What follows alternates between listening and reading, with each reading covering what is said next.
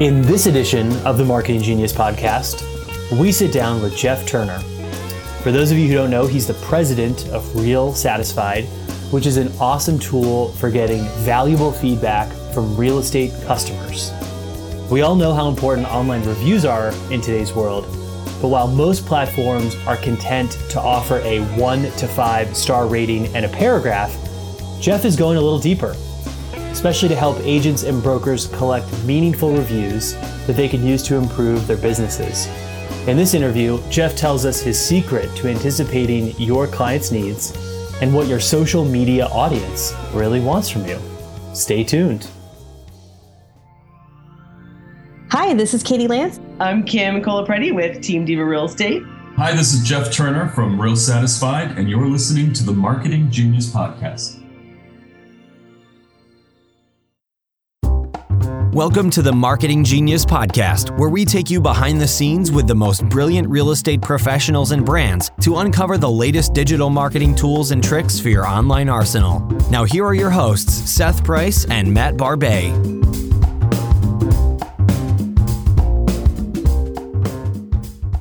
Hey, Jeff, welcome to the show. Uh, hey, how are you? Excellent. Doing we're great. Su- yeah, we're super psyched to have you. Um, so, tell the listeners a little bit about RealSatisfied. Real Satisfied. Well, RealSatisfied is a customer satisfaction platform, a software as a service platform that was designed specifically for the real estate industry. Um, we, we don't service anything other than real estate brokers and real estate agents, and we're, we're dedicated to the cause of trying to collect as much information as possible on behalf of brokers and agents about how they performed in delivering services to their clients. Got it. And what's, you know, what's the story behind the company? I mean, you know, sure. we always hear there's always really interesting stories behind why these companies get started, and there's, you know, there's kind of a, a core issue. I mean, what what was it for you? What was the story about the the company coming together? Well, so I was uh, invited to speak uh, do a keynote address at the Australian Real Estate Conference in Sydney in May of 2011. And as part of you know the duties, if you will, uh, I was asked to be on a, an internet radio podcast, mm-hmm. not not unlike this one, uh, on the floor of the convention center. Right nice. after I finished speaking, a gentleman by the name of Kevin Kevin Turner, no relation, invited me to to be on this show. And uh, behind me on the wall was this you know, RealSatisfied logo that was sort of plastered all over the back of the wall. And I hadn't heard of many of the companies who were on the showroom floor in Sydney that day. Uh, and I didn't really seek out any other company because they were advertising on this show. I figured I'd, I'd reach out to them. And uh, Phil Kells, one of the founders, and David King, one of the other founders, was there in a little, you know, black uh, shirts with the RealSatisfied logo on them. And I asked them to show me their product. And you know, again, this is May of 2011, and that's what what is that now? Four years ago? Yeah. Four years yeah. ago, and yeah. they they whipped out an iPad. No no pomp and circumstance. Didn't start off by saying, "Look, we can show you this on an iPad." They just right. took me into the back end of this really robust broker dashboard. Um, and and showed me what they were doing on behalf of brokers, and it was interesting because they were when I began questioning them about agent ratings and reviews, they were completely unaware of the hype around agent ratings and reviews that was taking place in the United States. I mean, completely unaware.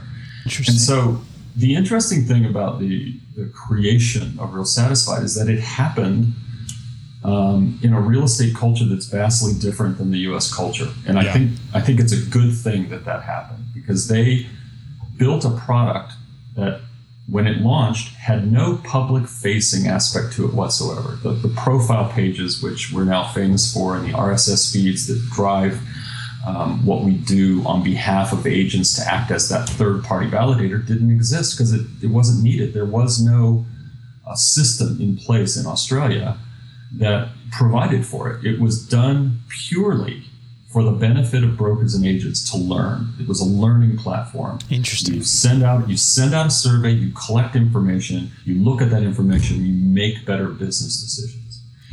And it was it was built after Phil Kells had finished uh, a house purchase and he received in the mail a, a postcard with um, some information to fill out. And since you know he and David were in the research business for years and years, went and asked, "What do you do if I fill this out? What are you going to do with it?" He goes, "I don't know. I never see them." And it's typical when, when you talk to brokers today who still use uh, paper surveys, for example, when you, when you ask the agents, what happens with this feedback? What happens with this information? They have yeah, no idea. Yeah, they don't know. They don't have an idea at all. Yeah, it just gets lost. Yeah. And so that that really is it. Yeah. And you know the, the story I like to tell, and I don't know whether we can cuss on this show or not, so I'll, I'll make sure my language is cleaned up. But you know, we haven't made that we decision. Are. Yeah, we are. We are dealing with Australians, right? So uh, put put this in context. The the I, I said, listen, this is better than anything I've ever seen. Have you guys ever thought about bringing this to North America? They said we have, but we just don't don't know anyone who could help us do it. I said, well, I can help you do that. And David King, true to Australian form, looked me straight in the eyes and said, I don't mean to offend you, but who the hell are you? Yeah. yeah. And so, you know, that that was the beginning of what I, I think is a really, really great relationship because we, we both sort of had to prove ourselves. And um, I really believe, I believe to this day that the time was right for a product like this in the real estate industry.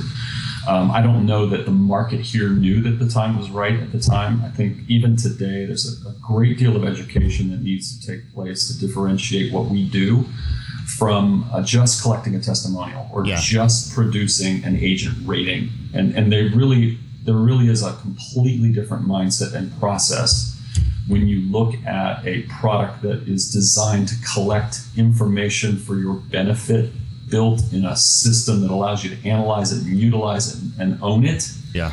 as opposed to um, data that's collected purely, purely, and, and this is the way it works on most sites, purely designed to attract eyeballs mm-hmm. and act as a, as a marketing tool. Yeah. Social proof. Yeah, it's it's a, there's a big differentiation. there. You you did a lot of things in and out of the real estate space before you know joining up with with Phil and the gang. Yeah. How, how did that prepare you to help launch this? Because you guys have made great Uh-huh. traction in I'd say the last four years as we've been observing you, and uh, it's been really great to see. So I'd love to hear that. Well, I've been um, working as an entrepreneur since I was 24 years old. I'm 54 now, so that's well 53. I'm almost 54. I, I'm, I'm so comfortable. Happy birthday! Hopefully. I'm so no. I'm so I'm so comfortable with my age, I don't care anymore. Um, and so I, I've I've started businesses. I've sold businesses. Um, when I when I sold my my previous company uh, before I started uh, my venture into the real estate world, I, I really made a conscious decision that I didn't want to be a part or didn't want to, to run a big company any longer. Um, and I've, I've sort of orchestrated my life since that time to give me the ability to do what I'm doing now, which is to sit at home most of the time and run my businesses from the comfort of, of my house here in Santa Clarita, California. And so that sort of has influenced how I work. It, it's influenced what things I've gravitated towards to grow businesses. Um, and I, I think I've, I've come full swing. You know, I spent a lot of time in the social media environment early on with uh, real estate shows, my former real estate venture. And today, I place uh, a great deal of value on that, that equity I built up in that in those social platforms. But I spend the vast majority of my time on the phone, face to face, video conferences, doing the you know the belly to belly conversations that I think are required for a product like this. This is a very nuanced product. It's not something that you can just immediately look at and latch onto and understand what all all the, the potential benefits are of it. So we we spend an awful lot of time uh, in conversation with business leaders, helping them really get a picture for what collecting this kind of data can mean for them and for their agents. And um, so far, it's working. I mean, what's the what's the high level snapshot for for folks who haven't heard it about, you know, why this why this data is so important and kind of Yeah. what you can do with it and you know why the kind of old way of thinking about you know what you did with this information you know is now just kind of one of 5 or 10 things that you should be thinking about Sure. you know doing with it Sure. Well, I think people got caught up and, and still are, quite frankly, in this net promoter score kind of understanding of what you do at the close of a transaction. Sure. You know? And, and I don't think people are cognizant of the history of NPS, right? So NPS was created by Bain. Bain's a consulting company. Are they really trying to answer a question for you? No, they're really not. Um, they, they really want your consulting business. So when you ask a question like, how likely are you to recommend me to friends and family members? Um, if you get a really high score, you, you don't know why. If you get a really low score, you don't know why. You, you've got to do some some in depth, and we do have NPS kinds of questions um, on our surveys.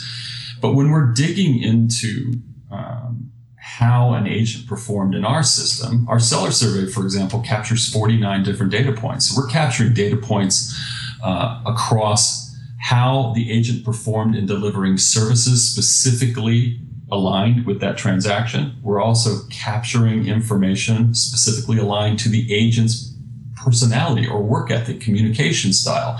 You know, did they did they call you back promptly? Things of that nature. So it gives a, a couple of things. It gives brokers who are sort of purchasing purchasing the product in aggregate for their agents the ability to roll up this data and to understand are our agents on whole delivering on our brand promise? And are there specific agents who might need training in specific areas? Because again, we're getting to great detail that we can provide. And that's how, you know, customers like Century 21 and Better Homes and Gardens and, and some of our longtime customers want to use that data. Sure. And for the agent, it, it allows them to see um, a little bit more clearly into what their client was thinking about. So even on the most popular of the sites that they're sending their clients to, Zillow, um, you know, you've basically got four questions that are being asked. It's not enough, not for a trend, in my opinion. It's not enough when you're talking about a transaction as complex and intricate as a real estate transaction is. And I, I, don't know what it is about the real estate industry that they want to keep gravitating towards these lowest common denominator solutions for things. Yeah. But you know, buying buying a piece of real estate is not like buying a, a, a slice of pizza at, at, your local pizza joint. You can't just sure. go in and say, you know, five stars, four stars on on two points and really understand whether or not that person did a good job. The context of every transaction is so intricate as well. So I, I think we're dealing with a different beast in real estate, and I, I think it, people are beginning to understand that if I can have access to this data and if I can slice it and dice it any way I see fit, if I can if I can use it to help me make better business decisions, that's good for me and it's good for my agents and uh, everyone wins because everyone in that ecosystem gets something. Got it. I mean, is that the primary use case? Is it like, you know, kind of that next level of, of kind of business intelligence or, or, or are folks using this as kind of classic testimonial, you know, proof of trust stuff on their, on their website? Is it, is it, both? Is it, it's all of that. It's all it. of that. So I, I think that the things that drive agents are different than the things that drive brokers and are different than the things that drive brands are different than the things that drive associations. And, and you know once you become really really familiar with the real estate industry you realize that it, it's not just a simple thing to go and have a conversation with an agent.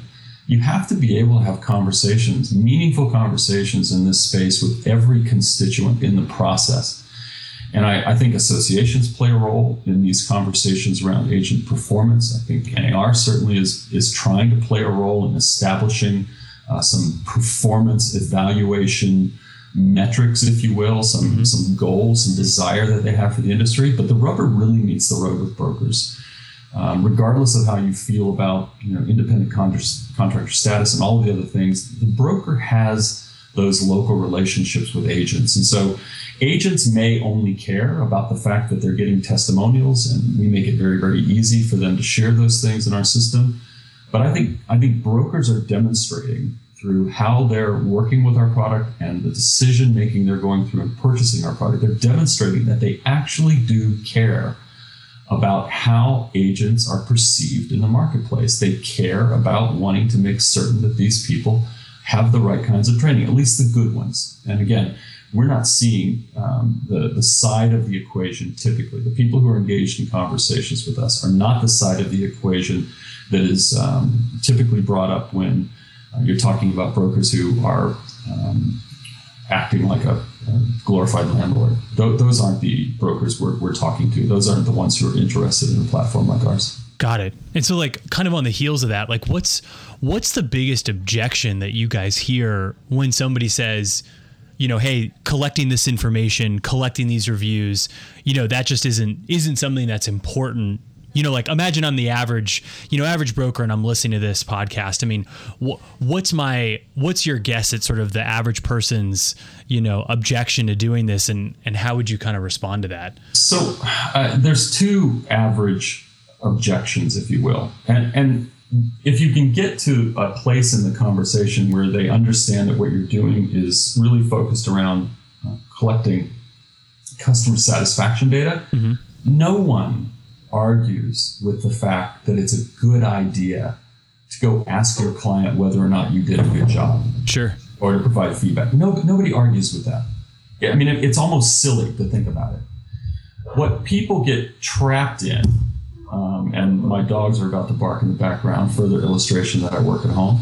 Um, we see, love dogs. I, I, predicted it. I predicted it. um, what what they get trapped in is um, I'm going to call it a bill of goods that they've been sold that the right way to do this is through a really simple, easy question, as if a consumer who has just spent 30, 60, 90 days working with you isn't willing to give you more information.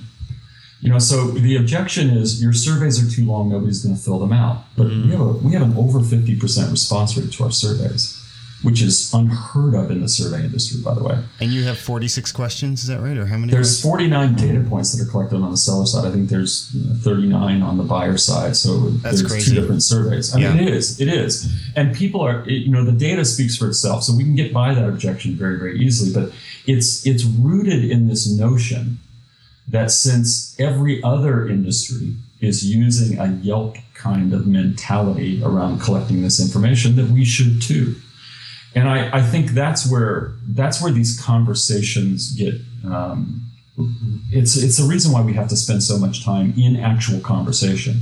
You know it's not we can't just send out a brochure and say look here are the features of our product. Isn't this awesome? You know go to town. Yeah. Every every business every broker has some nuance about their business or at least they feel they do. And in some cases i believe that's true you know, I had a conversation this morning with a, a, fairly large brokerage in the Virginia area, and their concerns were around not about all of it. They want to do it. They think it's great.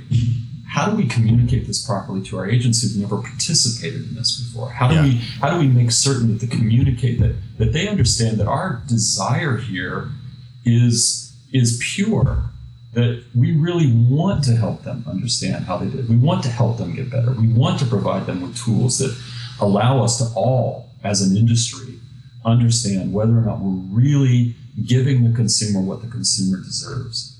And I, I, I love those conversations. Trust me, um, I, I, think they're important and they're valuable. But I, I do think people are are confused often by the conversations that take place around agent ratings and reviews. And to me, an agent rating review is a byproduct of our system. It's not the focus of our system. Yeah. So we get trapped in the byproduct conversation and we, we sort of have to pull people back to, okay, that's a byproduct. You're going to get that. That's going to happen. But what you need to understand is what the real driver here is. The driver here is is your customer happy with your performance? And if they're not, exactly what are they not happy with? Yeah. We um we find, you know, in talking to thousands of agents through our team, you know, folks I'll say real estate professionals have the best of intentions, but they're wearing so many hats that it's exactly it's hard for them to invest enough time in their marketing. Like, how do you? I mean, so from our perspective, there's probably a lot of things that someone should be doing for online marketing.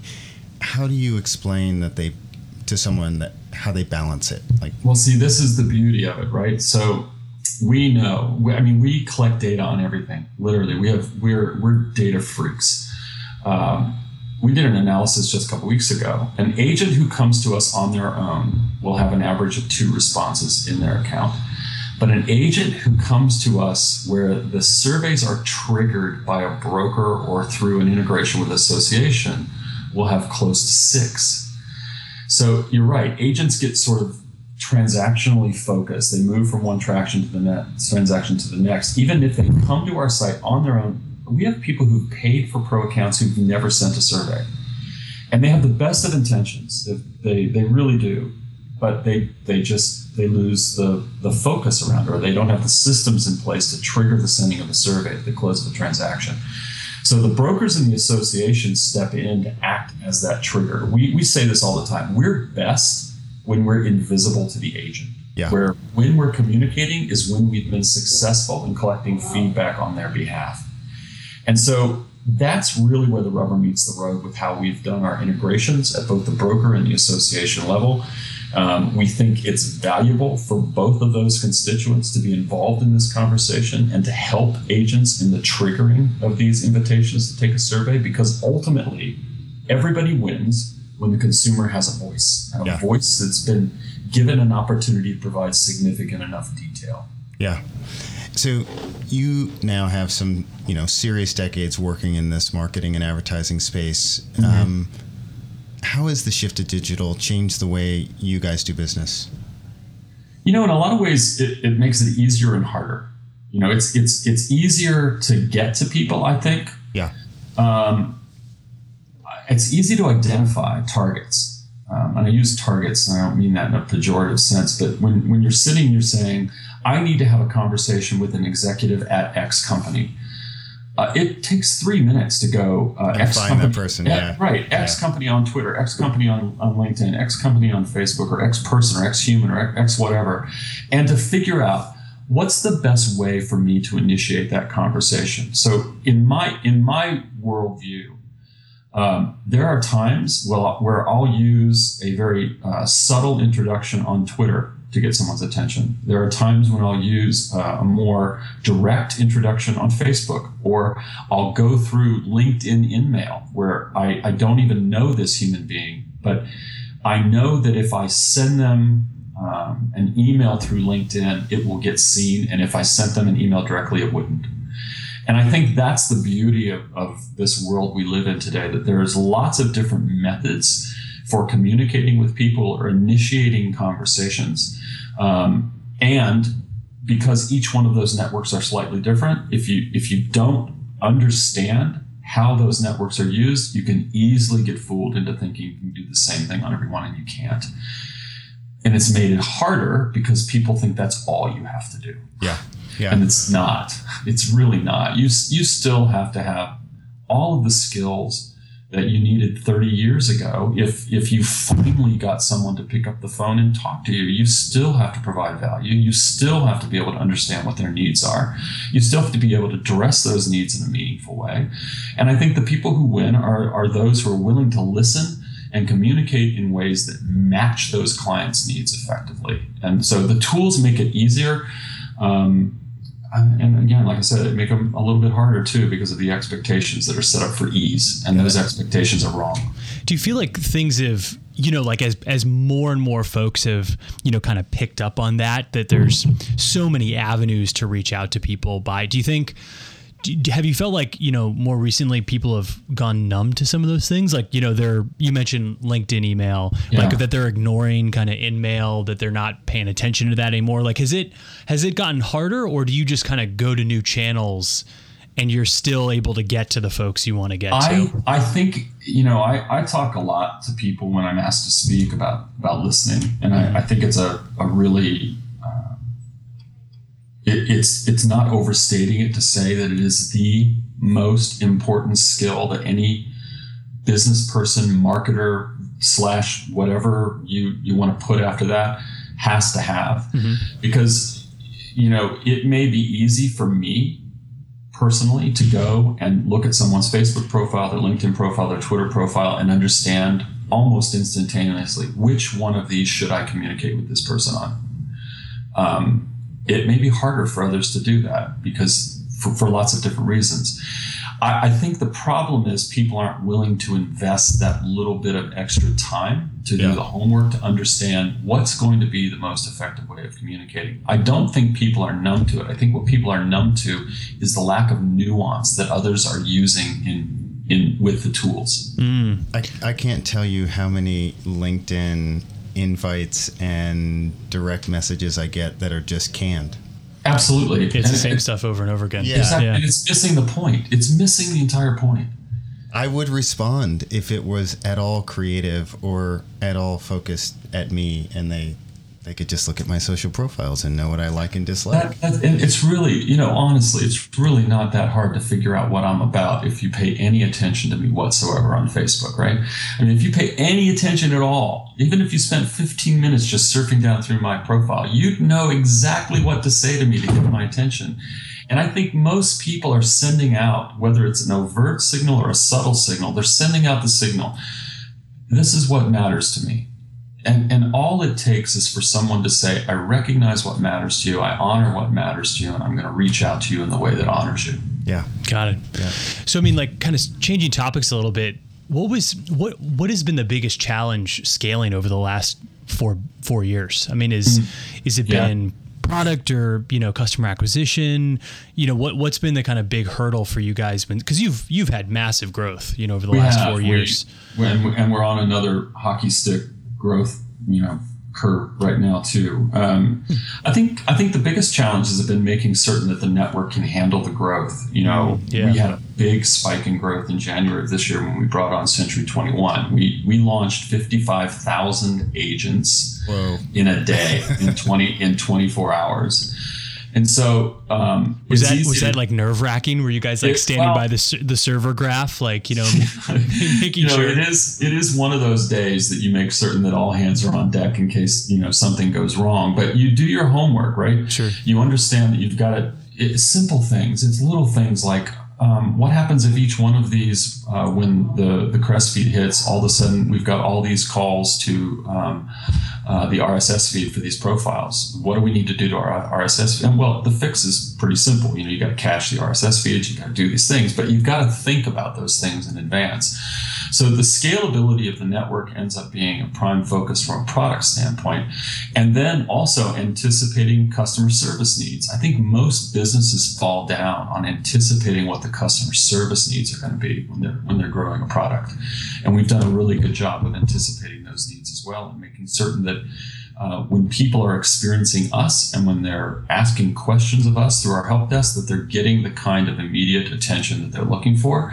You, it's kind of hard to be a customer satisfaction platform and not give good customer service. Sure. Yeah, that that's a that's definitely not a good thing. It would be one of those oxymorons you don't want to be on the wrong side of. Yeah.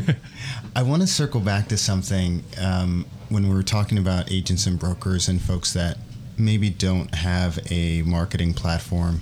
Sure. What would you tell someone that's just starting out in the business? Like, what are the top three things that they should be focused on from a marketing perspective? Are you talking about individual agents or brokers or? Yeah, well, I'd say, I mean, I even come across brokers that don't, they don't really have a web presence. They don't have social, Yeah. like, you know, they they are, they want it, but they're not sure what to do first. What would you tell them? Um, I, man, that's a really tough question because I, you know, one of the things that I've tried not to do uh, in my real estate business world is to try to give agents advice on how to run their business. Yeah. I, I, I know how to run my business. I think agents know how to run their business. But speaking specifically to marketing and specifically on the social side, Yeah. I think agents make massive mistakes in not being very, very personal with their approach to social media. I, I don't think people understand just how off-putting it is that um, still today, and I, I, I see it all the time, agents spend way too much time focusing on themselves. They, they're just so self-centric in their approach to their communications that they miss the opportunity to engage with people on their level.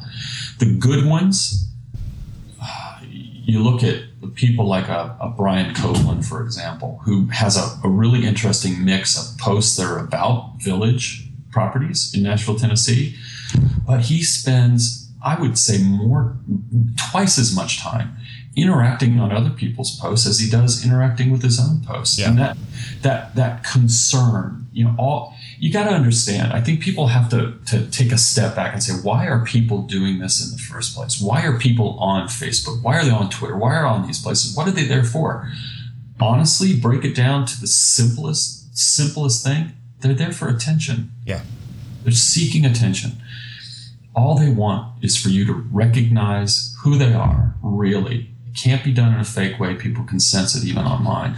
And that's what's missing. And if, if they could just take a step back and take a deep breath and, and realize that business comes after trust. You've got to get trust first. If you try to place those two things, that cart before the horse, so to speak, y- you'll lose it. Yeah.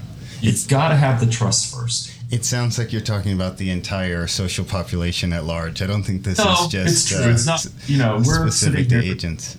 and I'm not trying to badmouth the agents in any way. I think business people in general do. I just think that um, I think, quite frankly, agents have been fed a lot of crap from stages in the past about what they should and shouldn't do. Yeah. what they can. And I think that's improved over the last two years. Oh, I think you're right.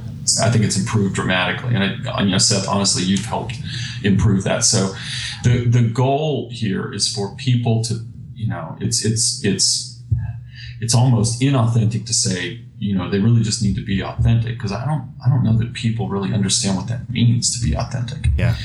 They really just need to care, to Yeah, give a crap Have some empathy. somebody else. That's Yeah. it. Where do you look for inspiration? Like, how do you are they? Do you have favorite books or blogs or?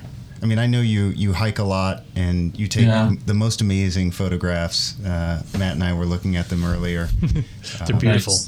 Thank you. I, I, I, I spend an awful lot of time hiking, and when I do, I don't play music. I don't listen to podcasts. I don't do anything. I'm just it's just me.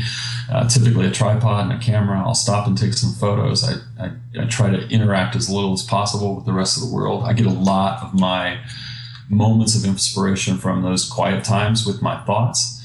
Um, I spend an awful lot of time reading non-industry business books.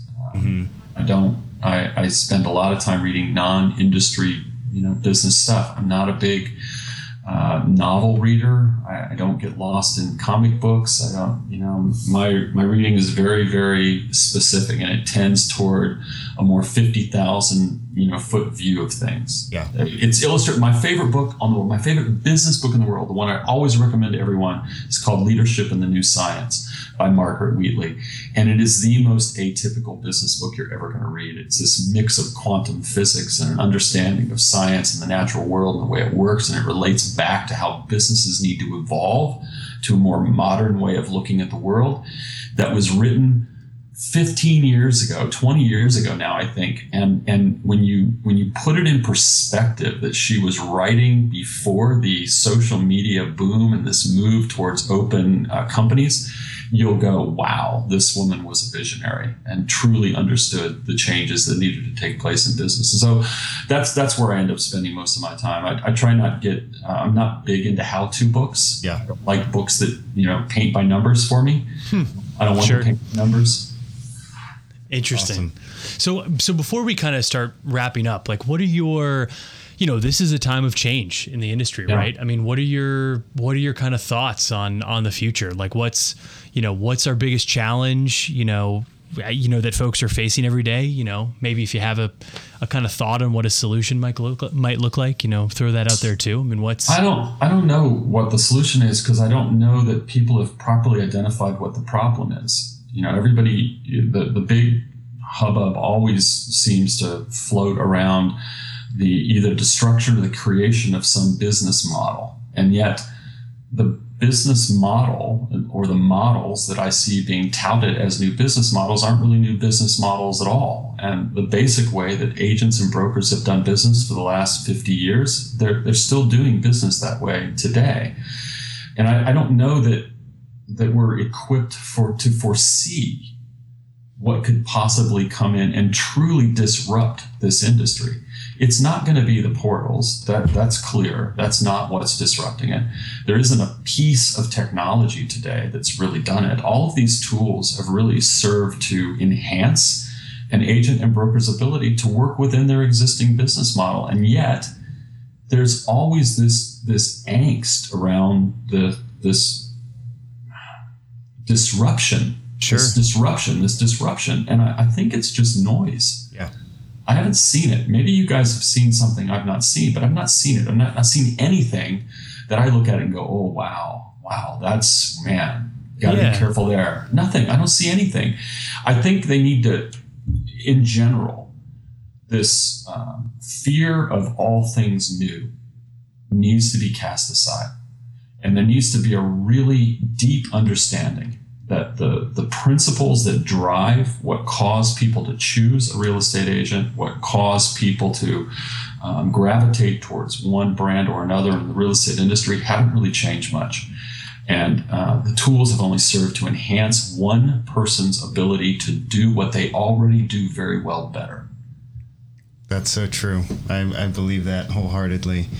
Jeff, uh, it's been a real pleasure. Thank you so much for taking the time to chat with us. It's, it's my pleasure. Thanks for inviting me, Yeah, guys. Jeff, thank you. Uh, how can folks find out more about RealSatisfied, more about Jeff Turner? Sure. Go to realsatisfied.com, R E A L, satisfied.com, and you can always find me at jeffturner.com. Very cool. Thank you, Jeff, very much. Awesome. Awesome. Thanks, guys. Have a great, great day. Yeah, you too. Bye bye. Bye bye.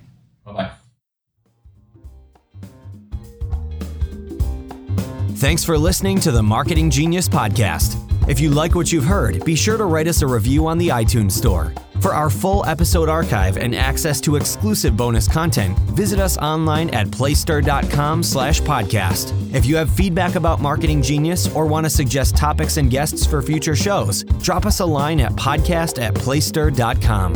Don't settle for mediocre marketing. Become a marketing genius and start growing your real estate business online.